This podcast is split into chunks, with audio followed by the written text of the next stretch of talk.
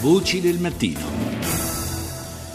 Terza parte di Voci del Mattino, sono le 7.37 e 14 secondi. Ancora buongiorno da Paolo Salerno. Cominciamo dunque subito la nostra carrellata di titoli dei telegiornali internazionali partendo dalla BBC.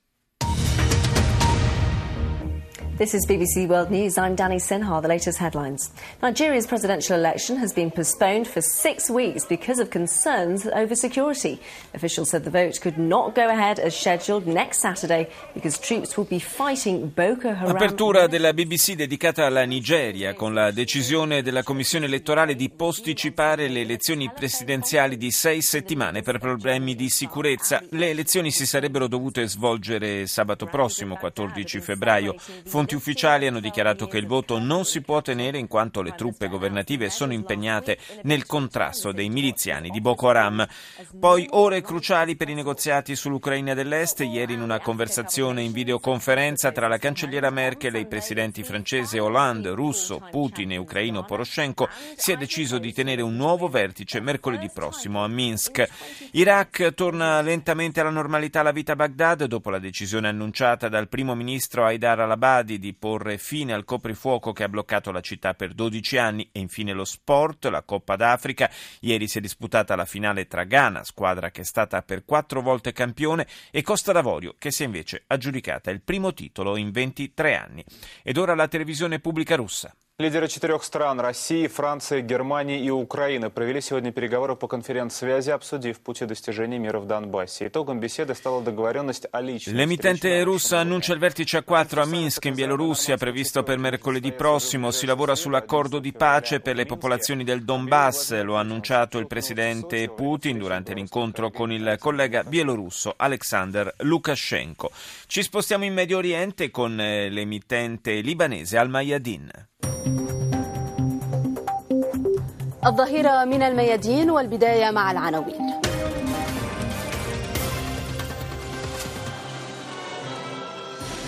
المرشد خامنئي يؤكد امام قاده القوات الجويه ان عدم التوصل الى اتفاق نووي افضل من اتفاق سيء وظريف يلتقي كيري في ميونخ مجددا L'Ayatollah Khamenei, quindi parliamo dell'Iran, afferma che il mancato raggiungimento di un accordo sul nucleare è meglio di un cattivo accordo, mentre il ministro degli affari esteri Mohammed Zarif nell'incontro con Kerry a Monaco chiede ancora una volta la revoca delle sanzioni.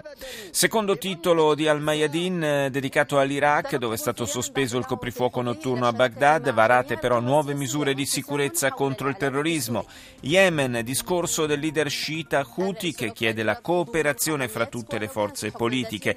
E infine, ultimo titolo, della, titolo del TG libanese, il presidente ucraino respinge l'ipotesi di concedere l'autonomia a Donetsk e Lugansk senza un referendum. Mercoledì summit tra Francia, Germania, Russia e Ucraina a Minsk.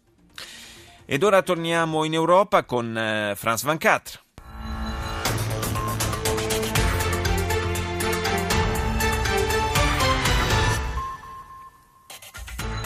Les tractations diplomatiques se poursuivent pour tenter de trouver une issue à la crise en Ukraine. Conversation par téléphone ce matin entre Angela Merkel, François Hollande, Petro Poroshenko et Vladimir Poutine.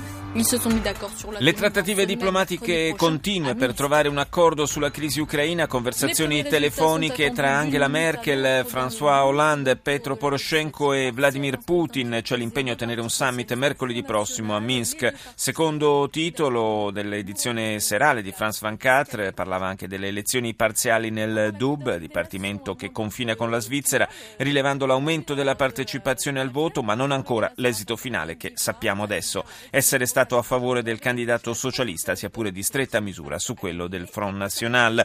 Infine la Coppa d'Africa di calcio, giunta all'atto conclusivo con la finale tra Costa d'Avorio e Ghana, vinta dagli ivoriani al termine di una interminabile serie di calci di rigore. In Estremo Oriente, con la televisione di Stato cinese CCTV,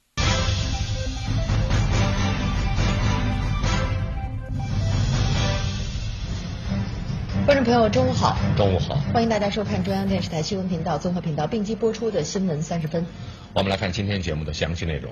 首先要关注的是台湾复兴航空客机 È salito a 40, fra cui 25 cittadini della Cina continentale, il bilancio delle vittime dell'incidente che ha coinvolto l'aereo della TransAsia Taiwan. Nell'ambito delle indagini cancellati 90 voli della compagnia e 71 piloti sottoposti a un nuovo esame professionale. Poi la Corte di Giustizia di Shenzhen mette sotto accusa le società del settore edile che per 17 anni, secondo quanto reclamano 700 lavoratori, avrebbero omesso di versare stipendi per un totale di 60 milioni di yuan, circa 8 milioni e mezzo di euro. 16 ore di incendio e 17 morti. È stato un ragazzino che giocava con dei fiammiferi a scatenare il rogo che ha devastato un centro commerciale a Huidong nel Canton.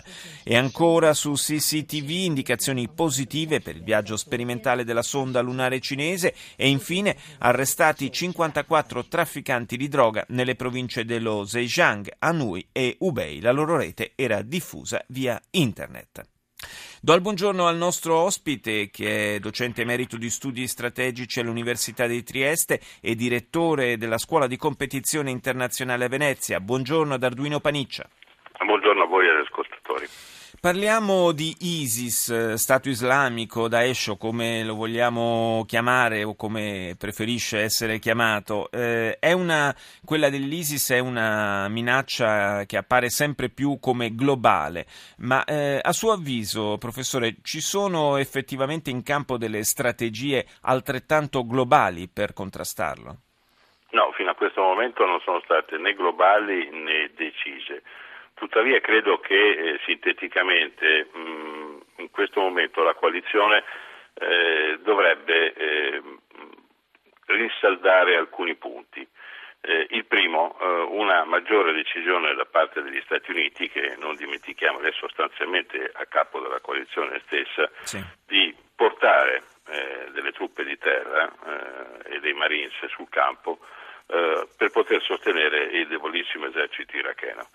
Eh, naturalmente la seconda cosa è che eh, l'intervento uh, come quello giordano degli ultimi giorni così deciso non sia sporadico e eh, che vengano coinvolti anche eh, le forze aeree e, e, eventualmente le forze di terra degli altri partner arabi, nonché di quelli europei eh, non dimentichiamo che l'80% degli interventi fino adesso è stato soltanto americano e portato non con grandissima decisione. Ma non c'è soltanto il fronte iracheno e siriano, ci sono altri fronti, forse per certi versi, almeno dal nostro punto di vista, anche più preoccupanti, penso alla Libia in particolare. La questione della Libia è una questione che è stata completamente eh, dimenticata, fra virgolette e nella quale eh, non si è scelto nessun tipo di strategia per intervenire. Eh, nella Libia io credo vada risolto eh, un problema di fondo. È praticamente oggi, a mio parere, impossibile portare al tavolino delle trattative tutte le truppe, tutte le milizie, eh, tutte le parti che in questo momento stanno agendo in Libia eh, praticamente mandando il paese verso la dissoluzione. Va fatta una scelta e la scelta va fatta con i partner arabi a partire dall'Egitto che sono vicini. Altrimenti credo che la questione potrebbe trascinarsi ancora per lunghissimo tempo senza trovare nessun tipo di soluzione. Io ringrazio il professor Arduino Paniccia per essere stato con noi stamani. Voci del mattino. Sentivamo prima nei titoli della BBC le notizie relative alla fine del coprifuoco notturno. Dopo 12 anni a Baghdad, un tentativo di ritorno alla normalità nella capitale irachena che però contrasta in maniera stridente con eh, le ultime notizie di cronaca che ci parlano di due nuovi attentati proprio a Baghdad, eh, due attentati avvenuti questa mattina nelle prime ore di oggi con un bilancio ancora parziale di almeno 13 morti e 46 feriti. Riprendiamo adesso il eh, nostro viaggio attraverso i titoli delle televisioni internazionali con la CNN. I'm Al Goodman in Madrid. This is CNN. Hello, everybody. Great to have you with us for the start of the working week. I'm John Vors. And I'm Zane Asher. Coming up at this hour. More than two dozen now dead after football fans clash with police in Egypt. Australian Prime Minister Tony Abbott survives a no confidence vote, but can he unite his party moving forward? And Apertura della CNN dedicata alle violenze in Egitto, più di 30 le vittime degli scontri tra tifosi ultra e forze di polizia prima di una partita del campionato di calcio al Cairo. Il ministro dell'interno egiziano ha condannato la violenza dei tifosi che non avevano i biglietti per la partita ma cercavano comunque di entrare nello stadio. La procura generale della città ha aperto un'inchiesta ma intanto il campionato è stato sospeso. Si tratta del peggior massacro a un match calcistico in Egitto dopo la strage del 2012 a Port Said in cui persero la vita 72 persone. Ancora CNN con un titolo dedicato all'Australia dove il premier Tony Abbott, eletto appena 17 mesi fa, è sopravvissuto a un voto di sfiducia nei suoi confronti ma deve fare i conti con la fronda interna al Partito Liberale. La scorsa settimana infatti un rappresentante del suo gruppo ha formalizzato una mozione per rimuoverlo dall'incarico di leader, muovendogli critiche soprattutto sul fronte economico. In 39 hanno votato ieri a favore di questa mozione, 61 si sono opposti. Infine anche per eh, CNN, attenzione alla serata dei Grammy Awards. Gli Oscar della musica, giunti alla 57esima edizione, si sono svolti ieri sera a Los Angeles e hanno decretato, lo abbiamo eh, già sentito nella prima parte di Voci del Mattino, l'indiscutibile vittoria del cantante inglese Sam Smith, rivelazione dell'anno. The leaders of Russia, France, Germany, and Ukraine are to meet in Minsk to discuss a new peace plan for the Ukrainian crisis, put together earlier this week. Господи! Ой.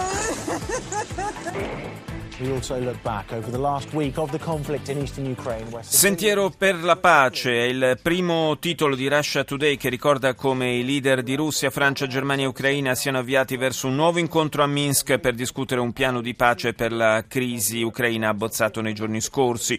Inferno orientale è invece il titolo dedicato alla popolazione civile che tenta di fuggire dal conflitto e invece resta intrappolata dai bombardamenti.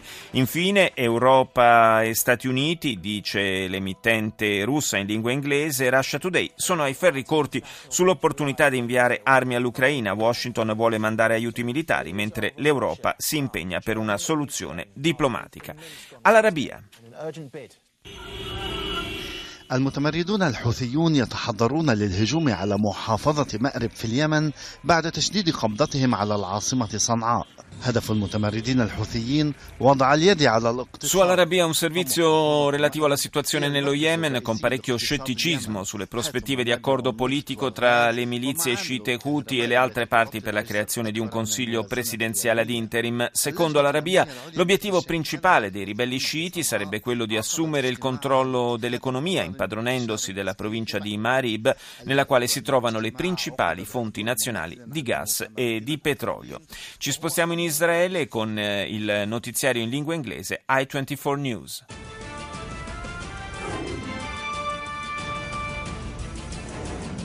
Welcome back to the news today. This is the daily debate Israel elections 2015.